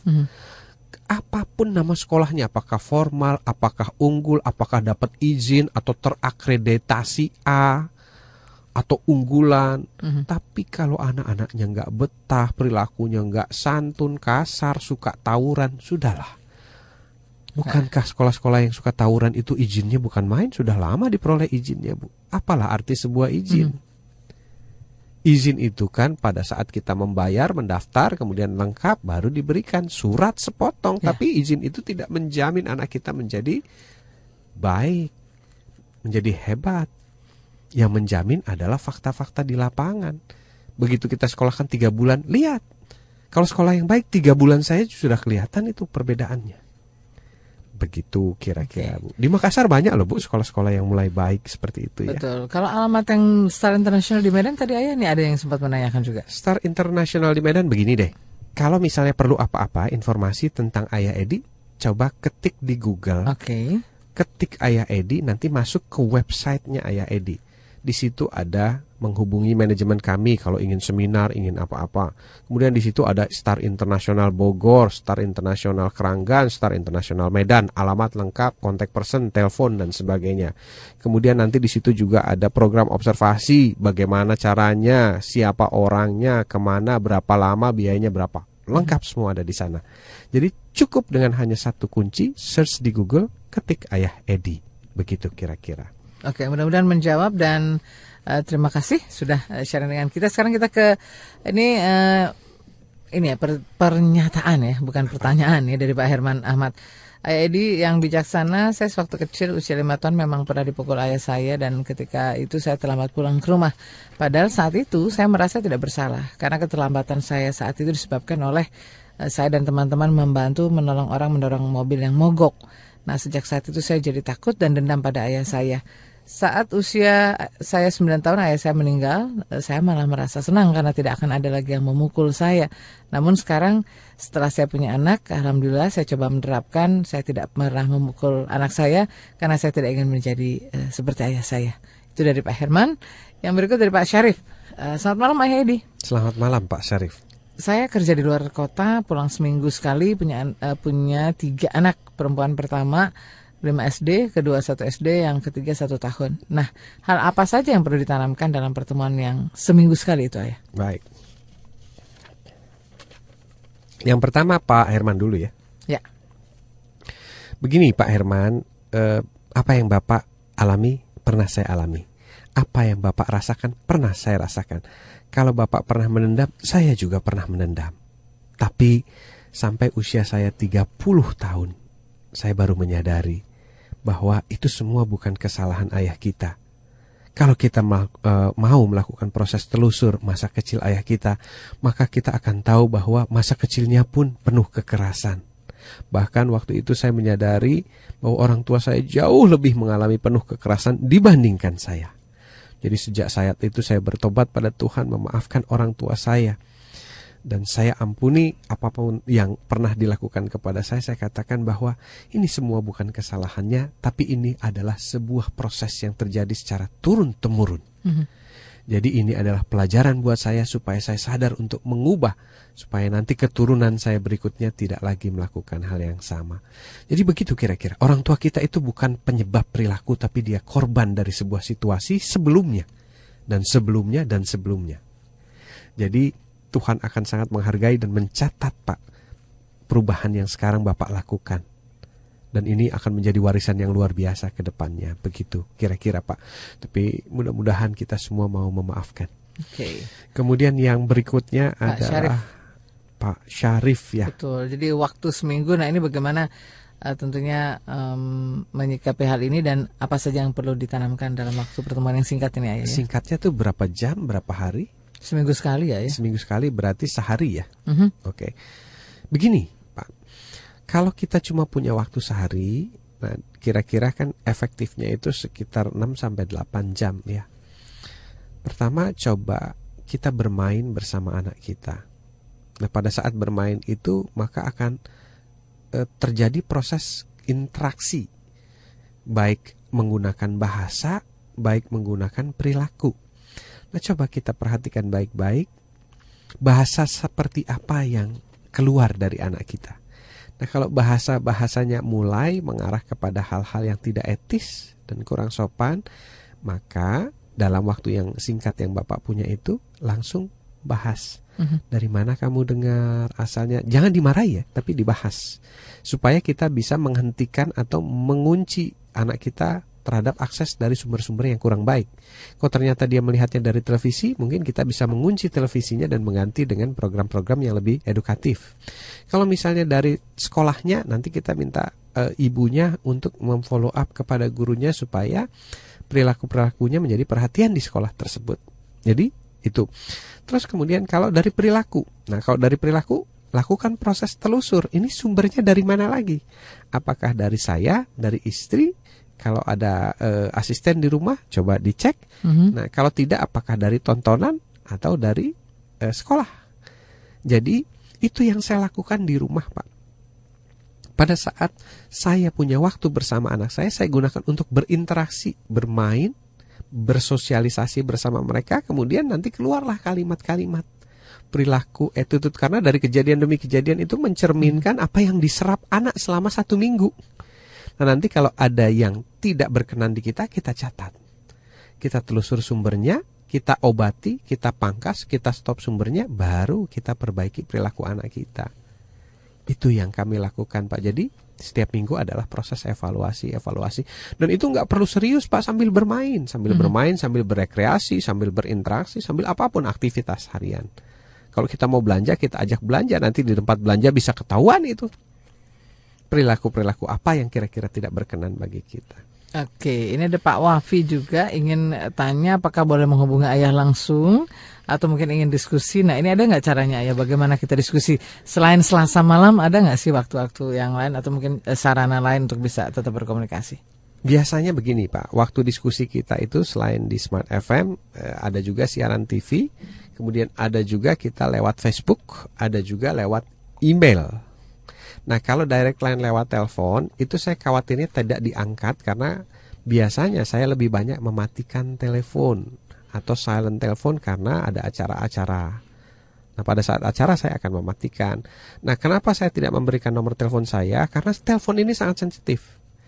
Kalau email itu dikirim lama tidak dibalas, itu tidak sesensitif kalau telepon tidak diangkat.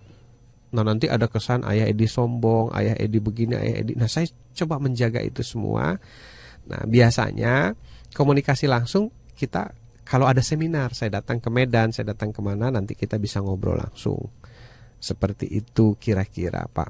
Nah, ada forum konsultasi yang nanti Bapak bisa hubungi manajemen kami. Kalau memang ada waktunya, itu bisa nanti ada namanya direct consultation langsung. Itu nanti di-arrange oleh manajemen ya. Kapan tanggalnya, jam berapa, harinya apa, begitu kira-kira. Itu yang bisa kami sampaikan. Mudah-mudahan bisa membantu dan setidaknya mungkin nanti bisa langsung masuk di website Ayah ya untuk tahu bagaimana caranya mungkin untuk mencari schedule ketemu atau juga tadi Ayah ya sarana berkomunikasi ya. Iya. Facebook maupun yang lain ya. Betul, sebenarnya begini, Pak. Program Indonesian Strong From Home ini saya tidak berusaha untuk membuatnya eksklusif. Artinya eksklusif apa?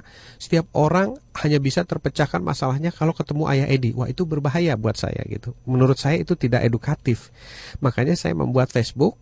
Kemudian dari Facebook itu kita sharing melalui seminar, parenting dan sebagainya dengan harapan bahwa nanti akan muncul orang tua yang semakin hari semakin baik, semakin terlatih, semakin tahu bagaimana cara menangani anak. Kemudian melalui forum tadi saling sharing. Jadi supaya ada regenerasi, ada guru-guru baru lah.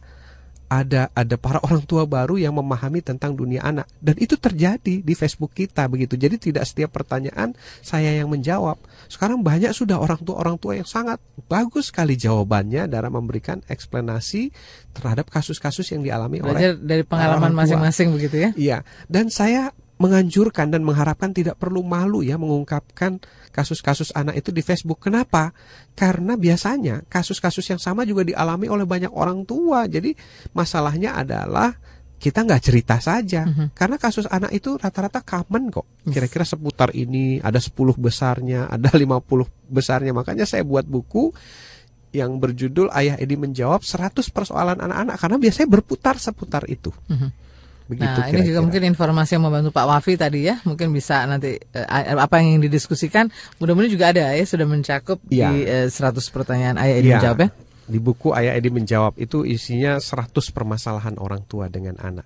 Oke, baik. Dan kita masih akan kembali lagi di satu sesi terakhir sebelum kita tuntaskan Indonesian Strong From Home. Dan terima kasih banyak sekali pertanyaan. Dan ini ada juga yang satu nomor ngirimnya banyak sekali. Mudah-mudahan nanti sempat terjawab ya. Karena kita juga berbagi dengan telepon maupun dengan SMS yang lainnya. Tetap bersama kami. Kita masih ada waktu untuk kembali diskusi dengan Anda yang sudah berkirim SMS. Dan terima kasih banyak.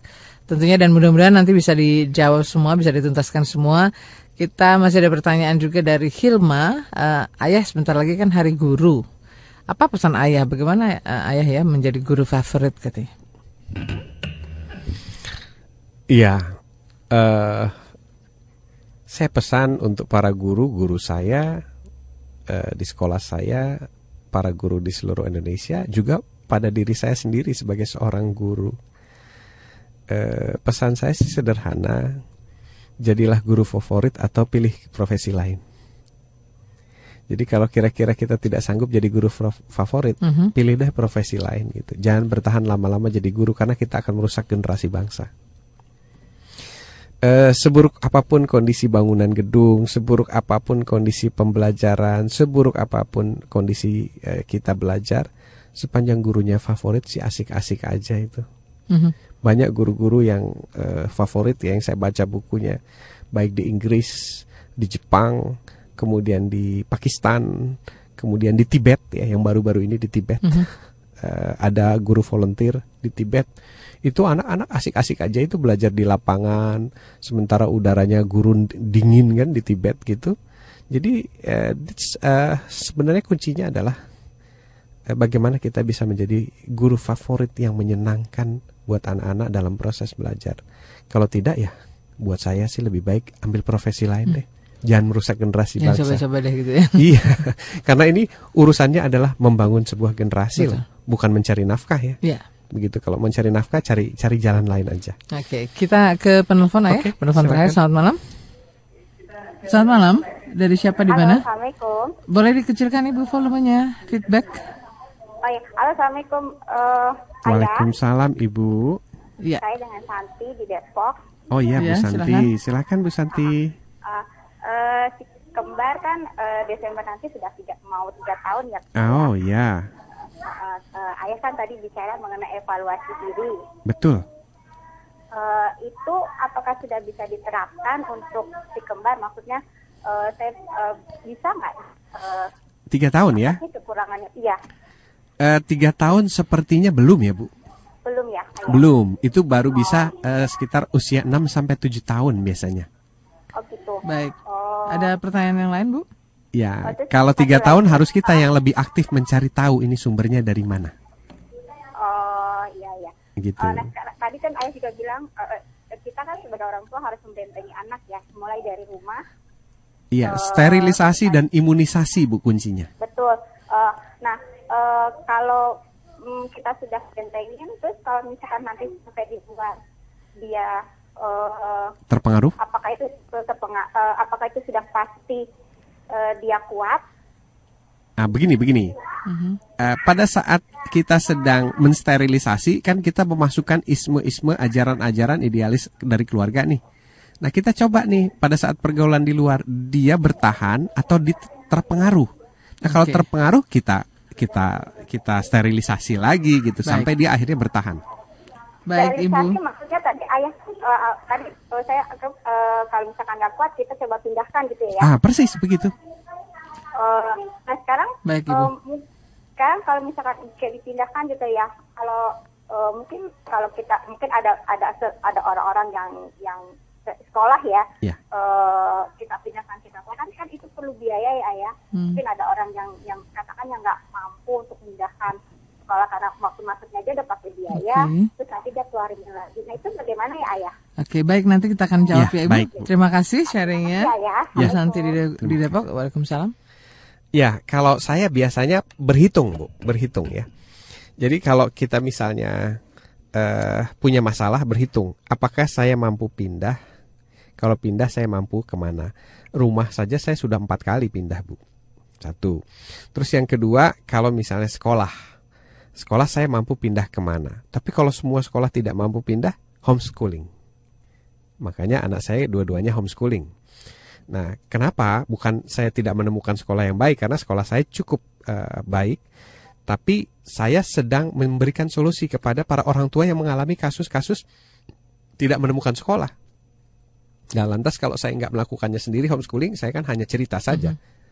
Nah, saya seorang praktisi itu harus melakukan dulu, berpengalaman dulu, baru kita cerita, sharing pengalaman. Nah, memang betul pada saat homeschooling nanti orang tua akan bilang, oh kalau gitu repot dong, ribet dan ini. Nah, semua itu ada harganya. Harganya, jadi ada harganya gitu. Kalau kita nggak mau mahal, ya repot harganya gitu. Kalau nggak mau X, maka Y, Z dan sebagainya. Maka coba kita timbang-timbang, mana yang paling kita bisa lakukan. Tapi prinsip yang saya terapkan pada keluarga saya adalah pertama lindungi, kemudian tes. Lindungi, tes, lindungi, tes. Gitu. Kalau dia terpengaruh, ya kita lindungi lagi. Nah, seperti itu sampai dia kuat. Barusan saya diwawancarai oleh teman-teman ya dari media majalah Dignas ya. Media. Nah, saya katakan bahwa pentingnya melindungi anak dan melakukan imunisasi itu sampai SMA. Saya tanya sendiri sama wartawannya, dulu kira-kira Anda merasa bahwa ini gua loh. Nah, ini gua loh, terserah lu mau begini kayak mau begini, pokoknya gua begini. Nah, itu namanya jati diri itu. Yeah. Kapan Anda mulai merasa seperti itu? SMA. Oke. Berarti kita orang tua harus melatih anak kita sampai SMA.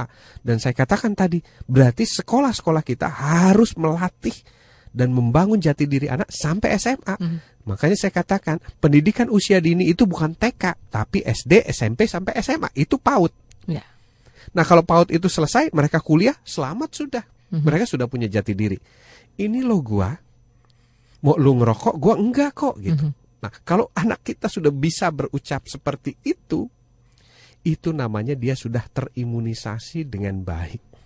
Itu jadi, siap dilepas. Betul, mereka sudah mendapatkan nilai-nilai ya yang positif. Sudah terpatri di sini, betul, sudah tertanam. Sudah punya sikap tadi ya. Sudah punya sikap kan, Mbak Nancy pun sekarang juga sudah punya sikap kan. Kalau kawan ngajakin disko yuk, kita minum yuk, apa jawaban Mbak Nancy? Aduh, mending tidur di rumah. Nah, itu yang namanya sudah punya pilihan ya. Well immune. Well immune ya. Oke, baik. Ayah, kita coba rangkum, ada pertanyaan lagi datangnya dari Pontianak dari Pak Franz. Bagaimana kalau kita ingin merubah tadi ya nilai-nilai yang lebih positif di dalam keluarga kita, nah sementara mungkin tidak didukung oleh sekitar kita, lalu bagaimana sebetulnya kita bisa katakanlah tadi memotivasi, menggunakan motivasi ini menjadi lebih baik, belajar dari sebuah kesalahan, dan ini mungkin sekaligus jadi kesimpulan kita ya untuk perbincangan malam ini. Baik, kita diberikan kemampuan untuk problem solving oleh Tuhan yang terinstall langsung built-in setiap orang di kepala kita. Cuma kata Einstein, alat yang luar biasa ini jarang sekali digunakan. Nah, mari sekarang kita gunakan. Berpikir. Jadi kalau kita punya problem, misalnya nggak dapat dukungan dari keluarga, nggak dapat dukungan, ayo kita pikir. Bagaimana jalan keluarnya? Cari opsi 1, opsi 2, opsi 3. Apa kelebihan dan kelemahan masing-masing? Mana yang paling mungkin?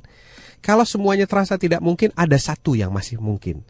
Minta sama Tuhan. Tuhan, God give me a way. Berikan aku jalan. Itu terjadi pada saya. Pada saat saya tinggal sama mertua, oke, saya punya masalah begini dan begitu, saya katakan, God give me away. Akhirnya saya mampu ngontrak. Oke, nggak apa-apa kalau memang kita baru bisanya ngontrak, why not? Yeah. Gitu. Karena ini sebuah langkah. Jangan menganggap bahwa ngontrak itu rendah. Tidak. Sepanjang kita punya visi yang jelas terhadap kehidupan keluarga kita, itu hanya sebuah anak tangga saja yang harus kita lampaui. Sampai akhirnya kita bisa mandiri dan sebagainya dan sebagainya. So, berpikir dan berusaha terus. Pasti ada jalan. When you have a ways, God will give away. Ketuklah maka akan aku buka. Mintalah maka aku akan beri. Aku adalah seperti apa yang engkau inginkan dan prasangkakan kepadaku. Begitulah yang diajarkan agama-agama di Indonesia kira-kira. Oke, jadi poin pentingnya adalah sebetulnya bagaimana kita membentengi, menyikapi itu bukan harus tadi katakanlah mungkin dengan serta-merta memindahkan ayah, tetapi tadi ya ketika kita membentengi, pakai perhitungan. Memberikan nilai-nilai positif, kita coba mereka mengaplikasikan langsung ya. Yes. Just keliling ke lingkungan umum yang lebih luas, tapi ketika mungkin mereka sudah mulai mulai terinfeksi, nah itu kita ini persis, lagi ya. Kita lindungi, lepas. Masa kita biarkan anak kita kakinya terinfeksi kan nggak mungkin betul. Kan sampai akhirnya mereka punya sikap tadi, persis, punya pilihan ya. Begitu terinfeksi, tarik, kita obati sampai sembuh. Baru jadi lepas ada lagi. Pencegahan ya gitu, ada kuratif, ada ini juga ya, preventifnya ya. Preventif, kuratif. Ya. Yes. Kalau saya biasanya bicaranya sterilisasi, imunisasi. Kita akan buat anak kita tidak steril tapi imun. imun, jadi dimanapun dia berada dia tetap jadi dirinya sendiri. Betul, dia bisa memilih dan menyikapi atau meresponi dengan baik ya. Iya. Baik, Ayah, terima kasih. Terima kasih. Kita dengar lagi lagunya Ronan Keating, Like Father, Like Son. Semoga ini juga bisa terus memotivasi kita, mencerahkan kita. Semoga banyak manfaat. Mohon maaf tidak bisa dijawab semuanya dan mohon maaf juga lain telepon tidak bisa kita angkat semuanya ya. Mudah-mudahan malam ini apa yang tadi sudah diungkapkan Ayah lewat kesimpulan bisa menjadi sebuah motivasi luar biasa buat pencerahan keluarga kita. Kita mesti pamit dulu karena kita juga mesti gabung lagi sama keluarga kita ini ya. Saya Nancy Moko Ginta. Saya Ayah Edi. Let's make Indonesian strong from home.